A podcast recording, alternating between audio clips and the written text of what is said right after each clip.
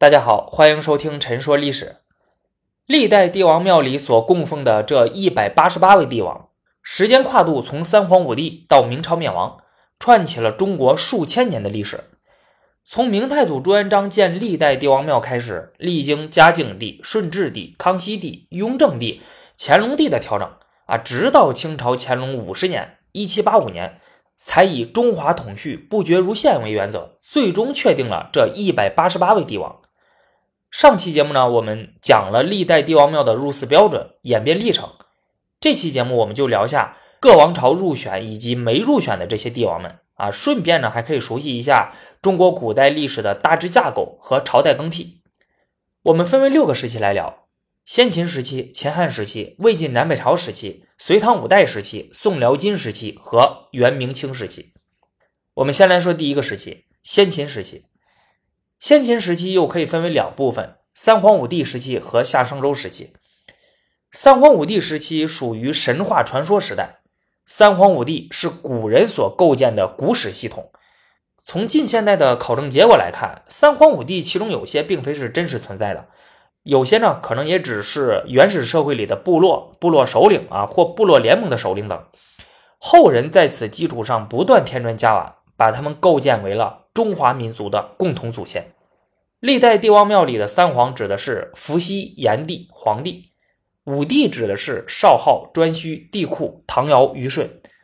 三皇五帝一直都有不同的说法，比如有一种说法认为黄帝不属于三皇，而是五帝之首。啊，司马迁的《史记》呢有一篇《五帝本纪》，采用的就是这种说法。但是很显然，明清两朝的皇帝们呢认可的是啊我上面说的那种说法。三皇五帝之所以能入选，是因为三皇五帝是所有帝王的始祖，尊祖敬宗在中国古代这种宗法社会里是非常重要的啊，因此呢必须得有他们。三皇五帝之后，就进入了中国历史上第一个王朝夏朝。关于夏朝是否存在，现在学界一直都有争议啊。这里呢，我也不准备探讨这个问题。我想说的是，呃，明清时期的君臣们对于夏朝的态度，有的是真诚相信夏朝是存在的啊，有的呢可能即使不相信，但是出于政治需要，也认为夏朝必须得存在。对于后者而言，在他们看来，夏朝到底有没有真实存在过，并不重要。啊，因为这不是一个历史问题，不是一个学术问题，而是一个政治问题。从政治角度而言，夏朝必须得存在，否则的话就无法构建完整的中华统序，无法证明中华文明自古以来一脉相承，也就无法借此增强自己的正统地位、政治合法性。因此呢，无论出于哪种态度，历代帝王庙里都要选入夏朝的君主。夏朝一共有十七位王。入选的有十四位，哪三位没入选呢？太康、相、桀，他们三位没入选，是因为不符合康熙皇帝所制定的新的入祀标准。凡曾在位，除无道被弑亡国之主外，应进入庙重祀。也就是说，只要不是因为无道而被杀或亡国的帝王，都应该进入历代帝王庙享受祭祀。太康即位后，贪图享乐，不理朝政。结果被东夷部族有穷氏首领羿钻了空子啊，把他赶走了，史称太康失国。太康被迫流亡外地，最后死了。羿把太康赶走后，立了太康的弟弟仲康为王。后来仲康死后，他的儿子相继位。此时羿觉得自己的统治一稳，决定取代夏朝，就把相也赶走了。相流亡外地啊，最后被后来取代羿的韩卓所杀。桀是夏朝最后一位王。妥妥的亡国之君，而且还是个暴君。他和商朝的最后一位王纣啊，长时间被当成是暴君的典型，往往是桀纣并称啊，他都成了骂人的话了。在古代啊，你要敢说皇帝是桀纣啊，估计很有可能会有一个诛灭九族的大礼包送上。夏朝灭亡后，商朝取而代之。商朝一共有三十一位王，入选了二十六位，哪五位没入选呢？太丁、外丙、仲仁。吴乙、帝辛，太丁是商朝的开国君主商汤的儿子，是储君，但是还没有即位呢就去世了。也正因为如此，所以有的观点不把他作为商朝的王。如果不算太丁的话，外丙、仲人就分别是商朝的第二、第三位王了。史书中关于这两个人的记载很少，就目前的资料而言，他们符合入祀标准啊，不应该被排除在外。但是不知道为啥，最终没被选入。吴乙是商朝的倒数第四位王，史书说他暴虐无道，最后被雷击中而死。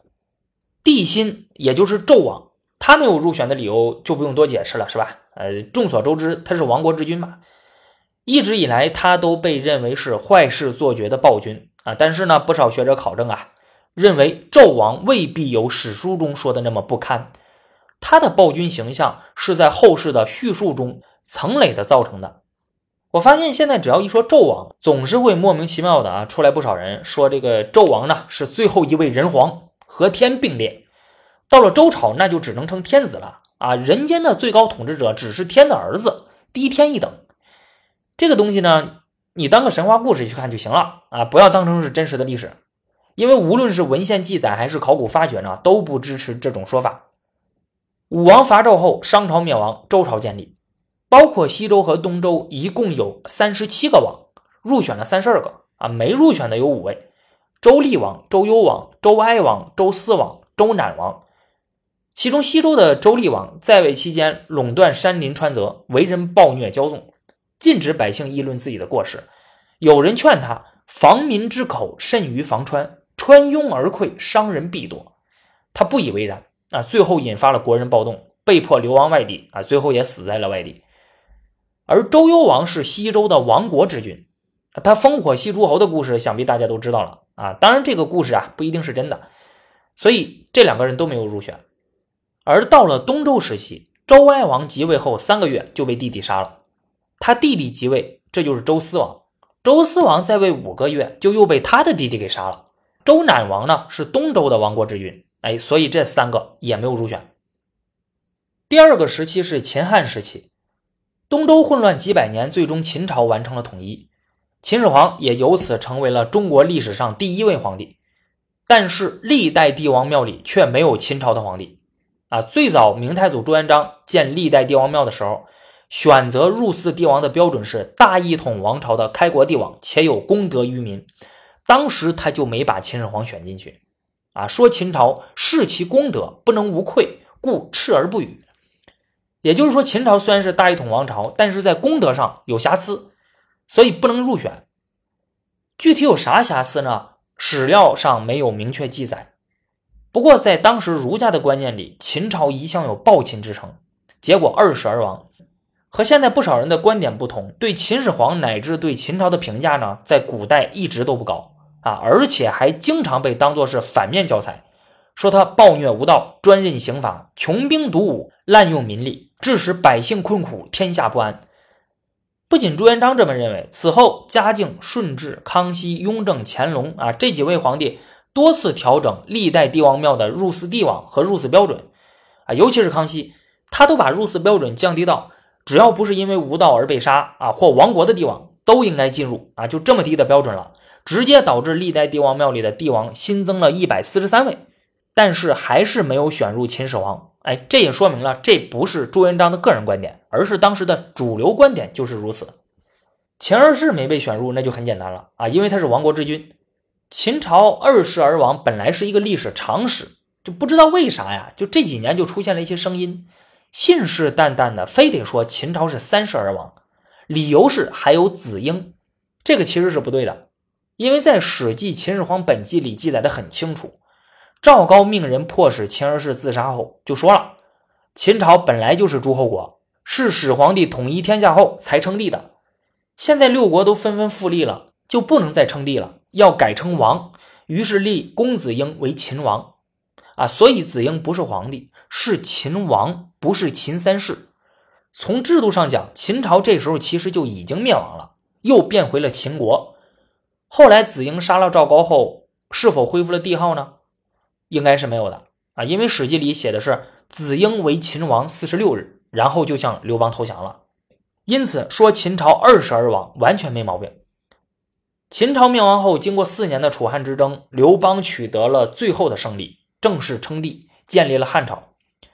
如果按照《汉书》《后汉书》给皇帝写的记来算的话，汉朝啊，就包括东汉和西汉。一共有二十三位皇帝，像西汉时期吕后所立的前少帝、后少帝啊，被霍光废了的海昏侯刘贺，还有东汉时期被董卓废了的汉少帝啊等等，那么这些呢就都不能被算入是汉朝的正统皇帝了。这其中进入历代帝王庙的一共有十八位啊，没进入的有五位，分别是汉平帝、汉质帝、汉桓帝、汉灵帝、汉献帝。汉平帝是西汉的亡国之君，他死了后。王莽所立的孺子婴只是皇太子啊，没有正式当上皇帝。没过几年，王莽代汉自立，建立了新朝。东汉的汉质帝因不满外戚梁冀专权，称其为跋扈将军，而被梁冀毒死。至于汉桓帝、汉灵帝，我们大家伙很早就知道他俩了，对吧？先帝在时，每与臣论此事，未尝不叹息痛恨于桓灵也。在康熙、雍正的时候，历代帝王庙大扩招，本来是选入他们两个了。可是到了乾隆时期，乾隆皇帝认为东汉的灭亡并不是汉献帝造成的，而是桓帝和灵帝造成的啊，所以就又把他俩给踢出去了。虽然乾隆这么说，但是汉献帝作为东汉的亡国之君，还是没有被选入。这是为什么呢？康熙和乾隆对亡国之君会具体分析啊，不会一概而论。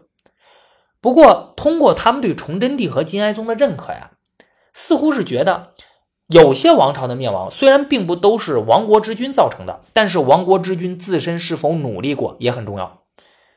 像崇祯帝和金哀宗励精图治、兢兢业业，力图实现中兴，只是最终失败了而已啊！人力怎么能和历史大势抗衡呢？因此可以选入。可是汉献帝啊，显然是没有这样努力过啊！当然，他身为傀儡也没法努力。不过不管这些啊，终归是没有奋斗过，因此不选入啊。我猜测可能是这个原因。第三个时期是魏晋南北朝时期，首先就是三国时期。三国时期有曹魏、蜀汉、东吴三个政权，这里面只有一位皇帝入选历代帝王庙了，就是蜀汉的汉昭烈帝刘备。这是因为康熙、雍正、乾隆在确定历代帝王庙的入祀名单时，都认可蜀汉才是正统。像乾隆，哎，就和大臣说：“如操丕不得为正统之力。”殊不知三国时正统在昭烈，故虽以臣受三国志之尊位艺术，而足不能夺万世之公平。这反映了从曹魏正统论到蜀汉正统论的一个变化。东汉灭亡后，谁是天下正统？那长时间以来，主流舆论一直都是以曹魏为正统的。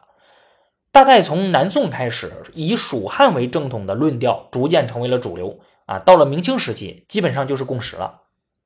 虽然认可蜀汉是正统，可是后主刘禅是亡国之君啊，所以他没被选入。三国时期的乱局最终由晋朝完成了统一。晋朝包括西晋和东晋，一共有十五位皇帝，入选的有七位啊，全都是东晋的。西晋的四位皇帝一个都没入选。最早明太祖朱元璋建历代帝王庙的时候，选择入祀帝王的标准是大一统王朝的开国帝王，且有功德于民啊。当时他就没把西晋的开国皇帝晋武帝司马炎选进去，理由和不选秦朝一样啊，说晋朝也是视其功德不能无愧，故斥而不已。就是说晋朝在功德上也有瑕疵啊，所以不能入选。具体有啥瑕疵，朱元璋没说。不过西晋完成统一后没多久就陷入了内乱。致使五胡乱华，开启了长达近三百年的分裂局面，也没出现什么优秀的皇帝啊！我猜这可能是重要原因。后来康熙、雍正的时候，历代帝王庙大扩招，只要不是因为无道而被杀或亡国的帝王都行，但是还是没有选入晋朝的任何一位皇帝。直到乾隆时期，乾隆皇帝认为历代帝王庙祭祀的帝王要体现中华统序不绝如线这一原则。于是增加了东晋的七位皇帝。东晋哪四位没入选呢？晋海西公、晋孝武帝、晋安帝、晋恭帝。晋海西公是被权臣桓温废掉了啊，降为了海西县公。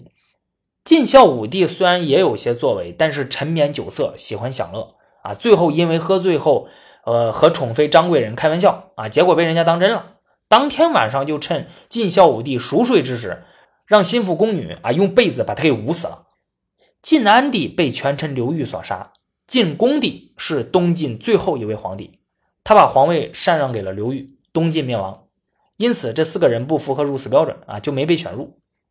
当时与东晋对立的占据北方的十六国，因为一向不被视为是正统啊，所以没有任何一位皇帝入选，哪怕是其中比较有作为的，曾一度统一北方的前秦君主苻坚啊，也没有入选。东晋灭亡后，刘裕建立了南朝中的宋朝，南北朝时期开始，其中南朝有四个政权：宋、齐、梁、陈。宋入选了三位，分别是宋文帝、宋孝武帝、宋明帝；齐入选了一位。齐武帝，梁朝没有皇帝入选，陈朝入选了两位，分别是陈文帝、陈宣帝。北朝有五个政权：北魏、东魏、西魏、北齐、北周。其中入选的只有北魏的八个皇帝啊，北魏道武帝、明元帝、太武帝、文成帝、献文帝、孝文帝、宣武帝、孝明帝。其他四个政权所有的皇帝都没有入选啊，哪怕是北周武帝宇文邕。哎，这可是一代英主，要不是英年早逝啊，日后统一天下的那就不会是隋文帝了。康熙、雍正的时候，南北朝各政权因为是偏安之国啊，所以他们的皇帝一个都没被选入历代帝王庙。到了乾隆时期，乾隆认为南北朝虽然是偏安之国，但是本质上辽朝、金朝也是偏安之国啊，他们的皇帝都入选了，南北朝的皇帝却没入选，这容易遭人非议。而且南朝啊，虽然开国之君德国不正。可是后世子孙里呢，却还有一些不错的守成之主，应该酌情选入一些啊。所以南朝四个政权各自的开国之君都没被选入，就连号称南朝第一帝的宋武帝刘裕都被排除在外了。排除了开国之君，又排除了因无道被杀啊亡国的君主和不怎么样的君主，剩下的名单就是我上面说的那些了。而北朝只有北魏的皇帝入选了。那是因为乾隆特意提到了啊，北魏有些皇帝还不错，需要选入一些，手底下的大臣就照办了。其他四个政权的皇帝都没被选入，恐怕还是和乾隆的正统观念有关。他认为南朝才是正统。第四个时期是隋唐五代时期，隋朝终结了两晋南北朝近三百年的分裂局面，但是隋朝没有一个皇帝被选入历代帝王庙，和秦朝、晋朝的开国皇帝一样。隋朝的开国皇帝隋文帝也没有入选。其实最早朱元璋在建历代帝王庙的时候呢，本来是把隋文帝选进去了啊，可是后来又把他踢出去了。啊，也说隋朝视其功德，不能无愧，故斥而不语。啊，就是说隋朝在功德方面也有问题，虽然是大一统王朝，也不能入选。具体有啥问题，史料上没说。哎，不过隋文帝篡夺了外孙的江山，还清洗了北周皇室。随后的隋炀帝更是一直都被当成是暴君的典型，隋朝也是个短命王朝啊，可能正是这些情况呢，让朱元璋觉得他在功德上不如其他大一统王朝。显然，后来的明清皇帝也认可了这一说法啊，所以一直没有把隋文帝选进去。其后的隋炀帝因为无道而被杀，此后各地割据势力所各自拥立的隋朝皇帝啊，即使都被认为是正统的。那也都是亡国之君啊，不符合康熙皇帝所制定的入祀标准，所以就都没有被选入。隋朝灭亡后，唐朝取而代之。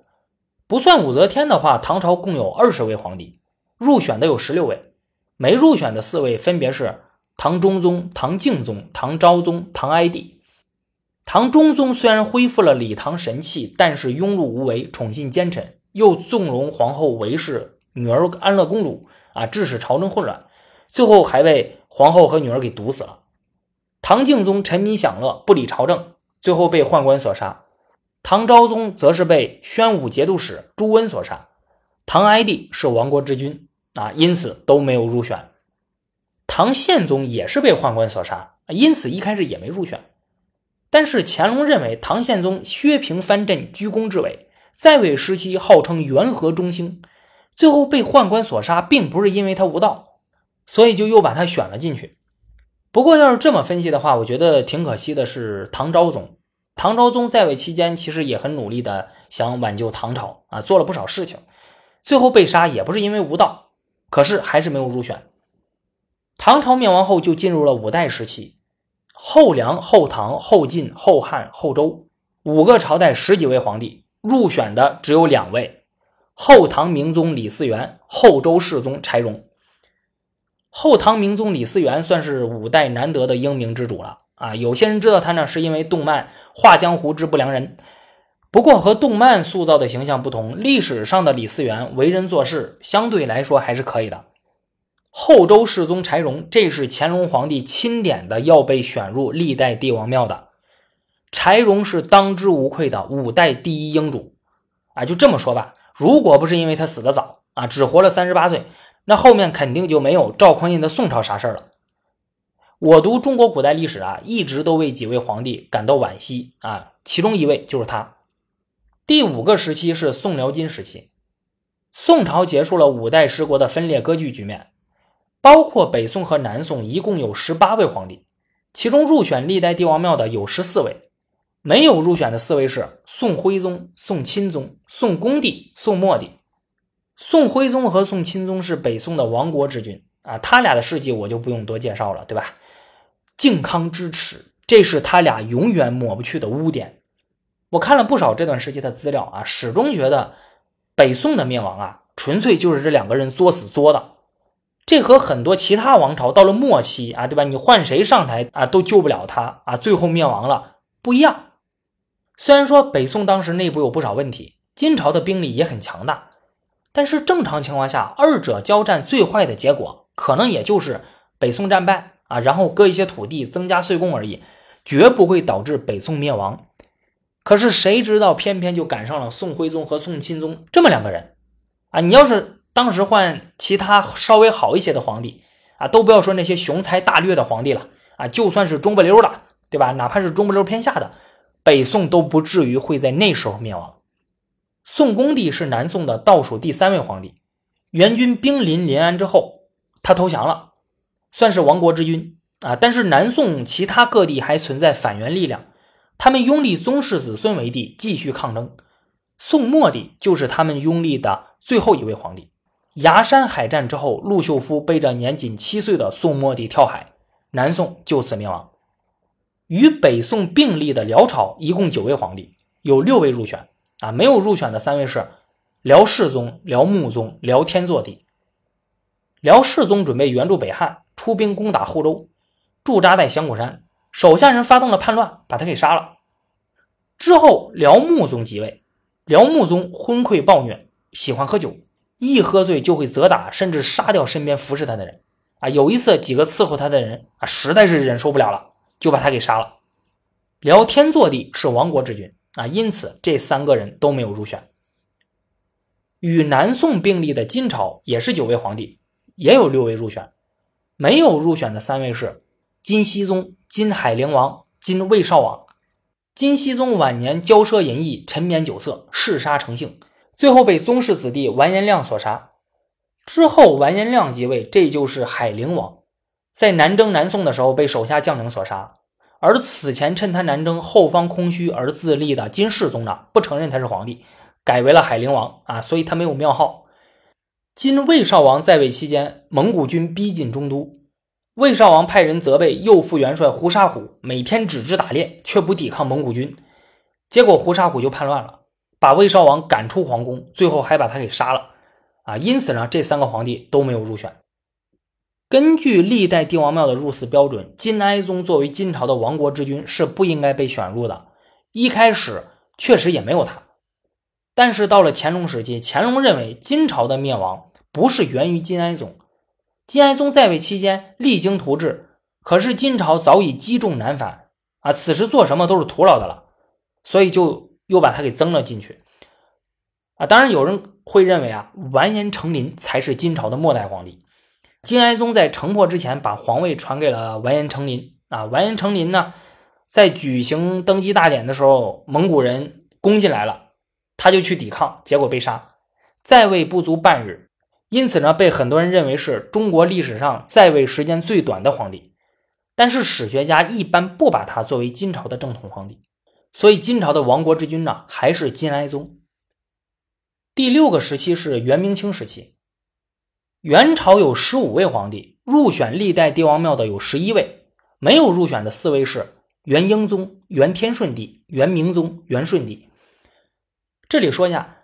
其实元朝的第一位皇帝是元世祖忽必烈啊，元太祖成吉思汗铁木真、元太宗窝阔台、元定宗贵由、元宪宗蒙哥这几位生前都没有称帝啊，他们的称号是汗，他们的帝号是忽必烈称帝后才给他们追封的。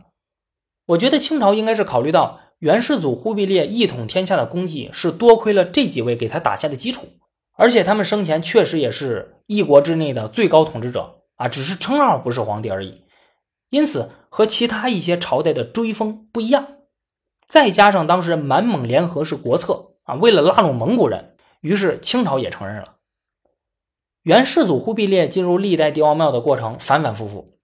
一开始，明太祖朱元璋把他选进去了啊，但是后来被嘉靖皇帝又给踢出去了。到了清朝顺治的时候，多尔衮就又给他选进去了。元英宗即位后，实行了一系列改革，得罪了不少蒙古贵族。在他从上都返回大都的途中，被一些贵族所杀，史称南坡之变。因此，元英宗没入选。之后，太定帝即位，啊，太定帝驾崩后呢，太子在上都即位，这就是天顺帝。与此同时，大都的一些大臣发动了政变，拥立元武宗的次子为帝，这就是元文宗。啊，元文宗派兵攻入上都，杀死了天顺帝，因此天顺帝没入选。之后，元文宗宣布将皇位让给自己的哥哥啊，他哥哥在和林即位，这就是元明宗。元明宗立元文宗为太子。此后，二人在中都见面，不到五天，元明宗就驾崩了。哎，这个都说呀是被元文宗给害死了。元文宗于是再次继位啊，所以元明宗也没有入选。而元顺帝是亡国之君啊，自然也就不能入选历代帝王庙了。不过这里要说明一下。我们一般认为，一三六八年明军攻入大都后，元朝灭亡。不过，这只是明朝单方面宣布的灭亡，元朝其实仍然存在，它只是失去了对中原的统治，退守漠北本部而已。此后呢，史称北元，直到一六三五年才被后金所灭。像元顺帝的称号呢，也是朱元璋给他上的啊，人家有自己的庙号，叫元惠宗。明朝一共有十六位皇帝。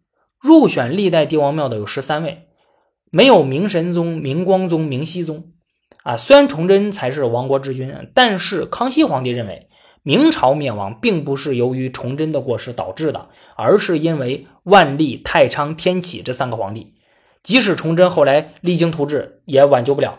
啊，因此崇祯可以享受祭祀，但是万历、太昌、天启不行，于是就没让这三个人进入历代帝王庙。啊，历代帝王庙的这个牌位上写着明敏帝神位，这就是崇祯皇帝的神位啊。这是后来清朝给他上的谥号。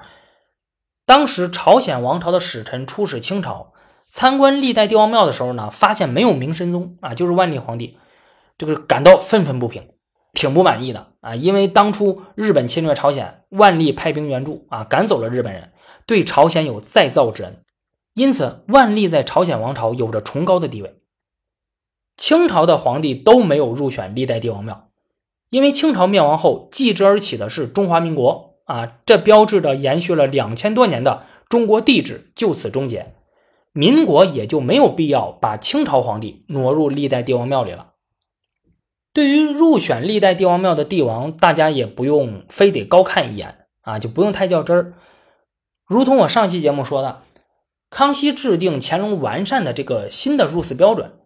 凡曾在位，除无道被弑亡国之主外，应尽入庙重祀。中华统序不绝如线，只是个底线标准。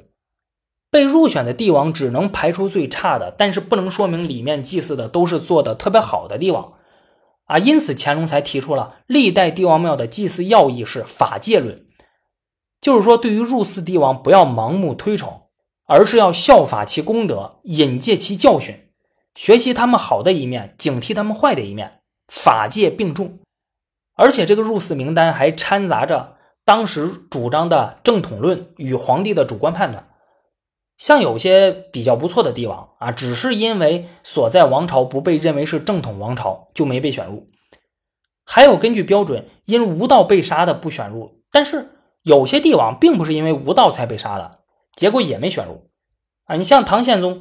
这还是因为乾隆对此提出了意见啊，才把他又给选进去了。我觉得可能是大臣在根据皇帝制定的入寺标准拟定名单的时候，发现帝王被杀是非常客观的标准啊，一眼就能看出来，基本上不会有争议。但是，是不是是因为无道而被杀的？这个不同人就有不同的看法了啊！什么是无道？这个人的这个行为是不是无道？对吧？不同人看法不一样，那很容易产生争议啊。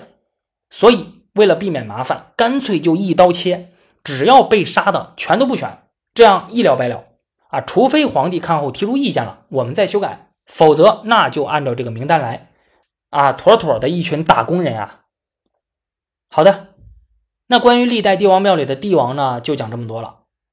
马上就是十一假期了啊，大家要是有兴趣的话，可以来北京看看。其实历代帝王庙里所供奉的不仅仅是这一百八十八位帝王，还有七十九位文臣武将啊，以及关二爷。那后面呢，我会再给大家详细讲讲这些文臣武将。最后和大家说一下，我在之前的旅行节目里呢，也和大家提到过，我差不多每年都会做长途旅行。之前因为疫情还不太方便啊，但是今年呢没有任何障碍了，想去哪儿就去哪儿了。近期呢我会出去旅行，大概一个月左右。这期间呢节目就暂时停止更新了啊，等我回来后呢再恢复更新。当然我在旅行途中也会把一些参观的名胜古迹啊、了解的风土人情，还有遇到的一些有趣的事情、一些想法等和大家分享。在音频平台呢没办法发布这些东西。大家有兴趣的话，可以到时候看我在微博、头条啊、抖音、B 站啊等其他平台更新的动态。好的，那本期节目就到这里了，祝大家中秋以及国庆假期快乐，我们晚点再见。